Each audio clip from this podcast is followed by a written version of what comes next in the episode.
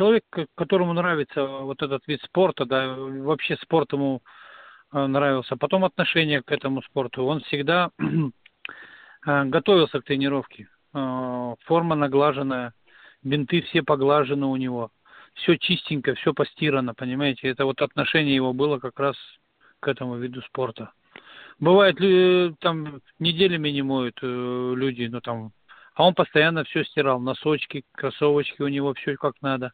А, готовился, получается, к тренировке еще с вечера. Вот, у него все было готово, он ждал эту тренировку, чтобы идти тренироваться. На тэквондо ходил, тренировался, футболом увлекался, да он всеми видами спорта увлекался. Мальчишка был такой, ну, как сказать, он не то, что он озорной, первый никогда он ни на кого не лез, но если что-то, он сдачи даст всегда.